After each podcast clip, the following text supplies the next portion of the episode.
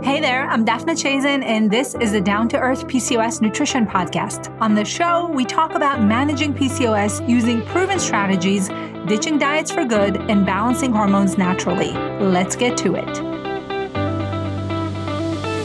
Today, we're talking about meal timing and when is the best time to eat, how frequently should you be consuming food, should you be snacking, what you should be snacking on, and all of that great stuff because this is a topic that I get asked about a lot, and many people are super confused about it. So, we're gonna sort it all out today and make sure that you understand what are some of the best habits that you could be building specifically around meal timing and snacking.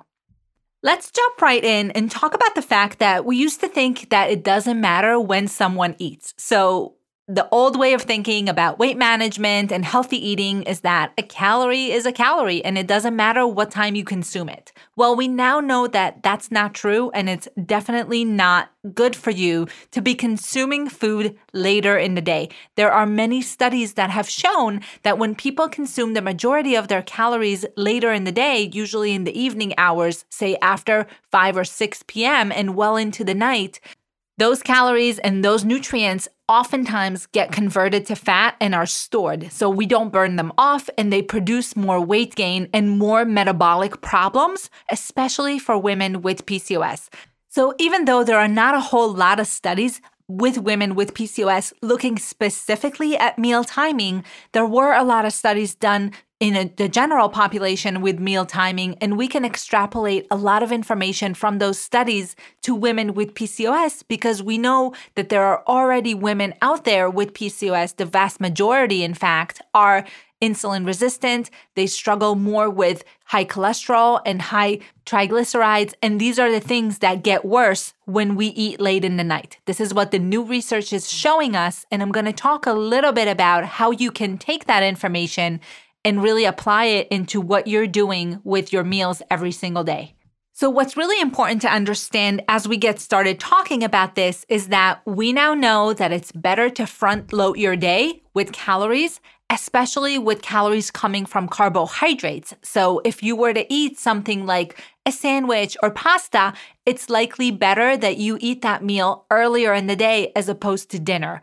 Now, I know this is tricky because most people in the United States and in many countries around the world eat their largest meal at night. So, this is the time where we want to sit down with our family and eat more food. During the day, we don't really get a chance to eat the bigger meals because of the way our schedules work. But what we know now is that this type of eating is actually not conducive to staying healthy. It's not conducive to managing weight. And for women with PCOS, it can actually increase the risk for diabetes, risk for high cholesterol, and metabolic problems. So we definitely want to pay attention. And even if you don't front load your day with calories every single day, if you could be doing it a few times a week, you're much better off already than if you were to never do it and always eat your biggest meal at night. So, what I usually recommend to clients is to find maybe two or three nights during the week where you can actually flip flop your lunch and dinner. So, for example, you'd be eating a lunch that's more of a hot meal. So, it may have chicken or fish and steamed vegetables and maybe a cup of rice or pasta or a baked sweet potato or something along those lines. So that would be more considered a dinner. But again, we want to flip flop and then eat a lighter dinner. So you eat the bigger meal at lunch and then dinner may be a salad with a little bit of protein or some eggs cooked with a little bit of vegetables, maybe a slice of high fiber toast, and a serving of fruit. So, those are really quick, simple examples, but the idea here is that you're making your dinner smaller and having the heavier meal early in the day.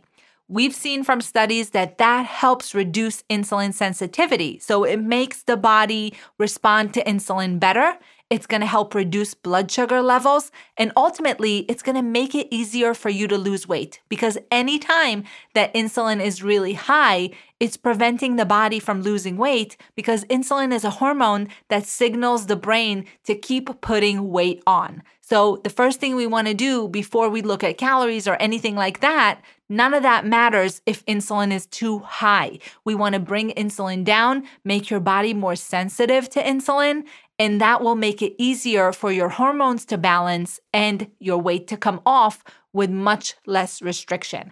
restriction and calorie counting almost never works for PCOS. So I did an episode of on this a few weeks back. So if you go back and listen to that, I'll tell you all about why calorie restriction doesn't really work for PCOS. But it's important to understand that balancing your hormones is the best thing that you can do for everything related to PCOS, whether it's weight, acne, hormonal problems, cravings, mood.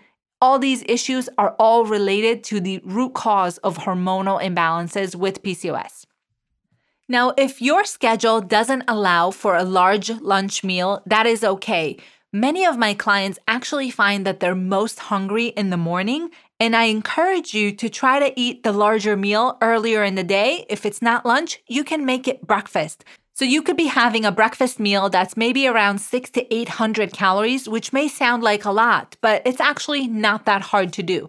So if you did a couple of eggs with a couple slices of toast, maybe a piece or two of bacon, and then some yogurt and fruit, that could be somewhere around six to 800 calories, and you could be feeling a lot better.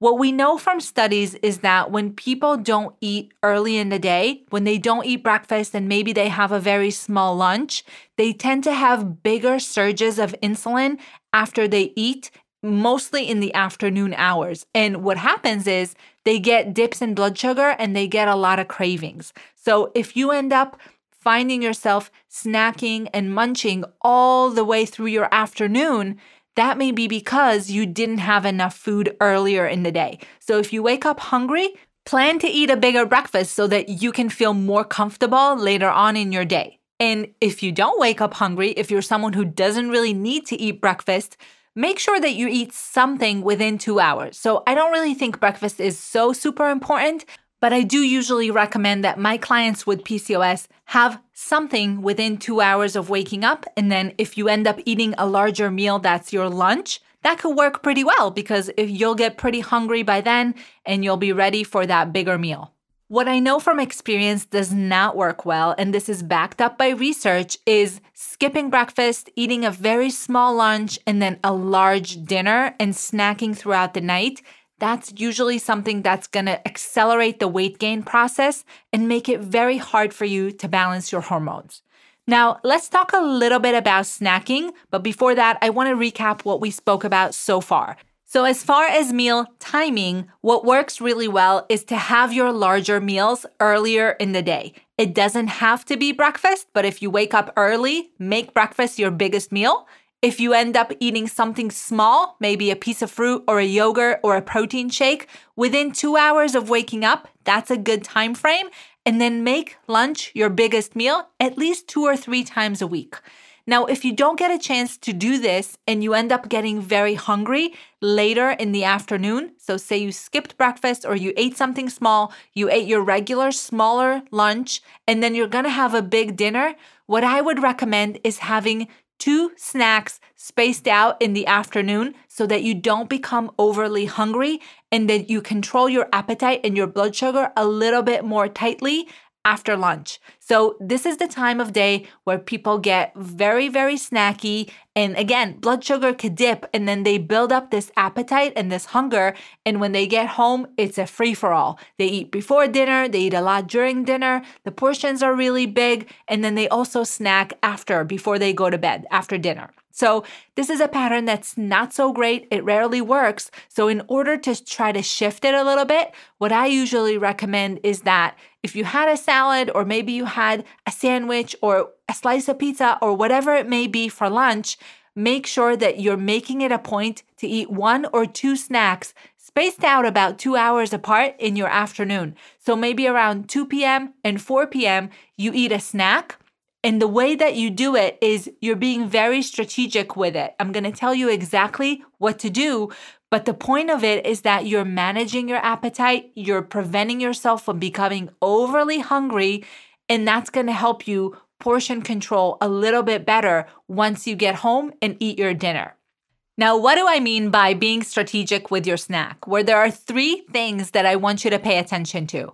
Your snack needs to be pre portioned it needs to be pre planned and it needs to be containing a protein. Okay. Protein based snacks work best for appetite management. So let's take it from the top.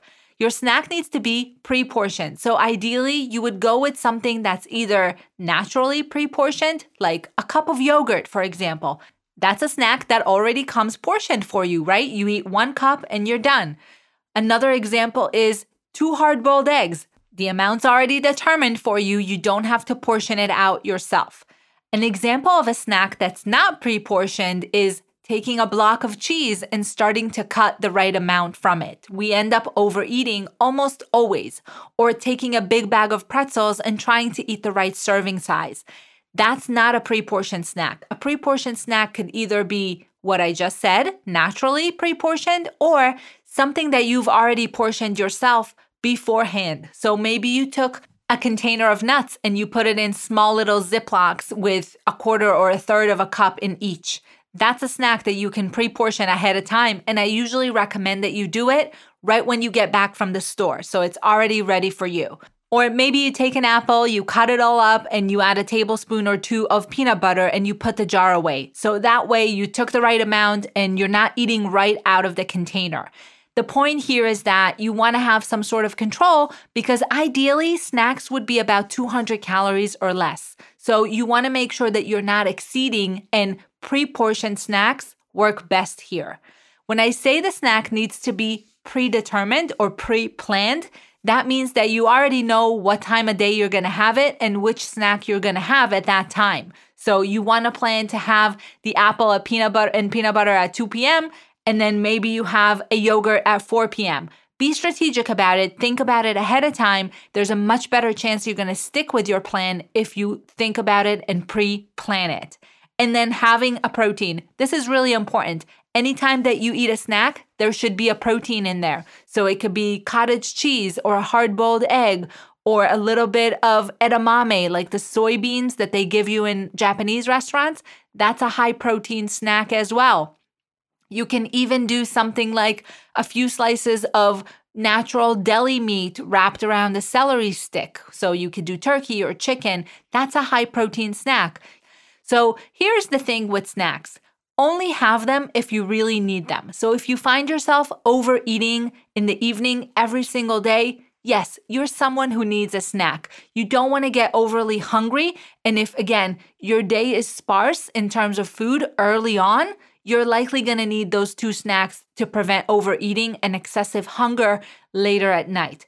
However, if you're someone who eats a breakfast, a good lunch, and then a decent dinner, you probably don't need more than one snack in your day. So if you have about three to four hours between your meals and you're feeling okay, you're getting appropriately hungry before each one, one of your meals, that's okay. You don't need to eat a snack just for the sake of eating snacks. So I really recommend that you stick with three meals and one snack Again, unless you feel like your appetite is poorly controlled, then you can have the two snacks spaced out in the afternoon to help you rein those controls back in regarding your hunger. But again, most women do best with three meals, maybe three meals and one snack. I really don't believe in the concept of snacking and grazing all throughout the day that usually doesn't work because we end up overeating each one of those times. And it also doesn't give the body the opportunity to burn those calories off. If you're constantly in a fed state, if you're constantly being um, consuming calories and providing energy for the body, there's never a time where the body has to use up the stored energy, and we won't be losing any weight if we don't tap into that stored energy. So, hopefully, this all makes sense. I want to recap one more time because I know it was a lot of information in a short period of time. So let's quickly run through everything we talked about today. Starting from the end, I usually recommend three meals per day and limiting snacking. If you need to have one snack between lunch and dinner, by all means, go for it. Or if you need two snacks, that's okay too.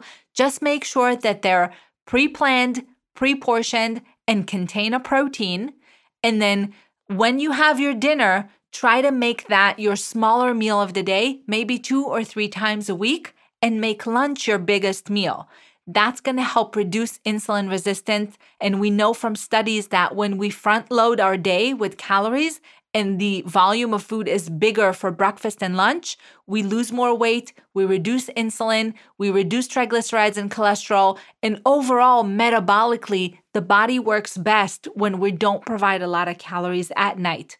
The one other thing that you could be doing to help you with this is get into a habit of having a feeding window that's about 10 to 12 hours. So if you start the first thing that you eat at 9 a.m., try to be done with eating by about 7 p.m. That's going to give you a nice 10 hour window and still give your body the opportunity to burn off calories because there's going to be 14 hours that you're essentially fasting. Maybe you drink herbal tea or something like that later at night, but try to be done with dinner by 7 p.m any 10 hour window would work. I would say make it start earlier. So I don't like when people start eating at 2 p.m. and then they eat all the way to like 11 p.m. at night. I don't think that works really well. Make sure to start somewhere around 8 to 10 a.m. and be done with dinner between 6 and 8 p.m. That should give you really, really good results. If you want more free resources, tips, advice, and recipes, head on over to Instagram. I'm at PCOS Nutritionist Dafna, as I said before. You can see the link in the show notes below. I'd love to connect with you there. I hope you found this helpful. If you have any comments or follow up questions on this topic, please let me know so I can continue to explain it and give you all the resources that you need to get healthier. And I will see you here again soon with another episode. Bye for now.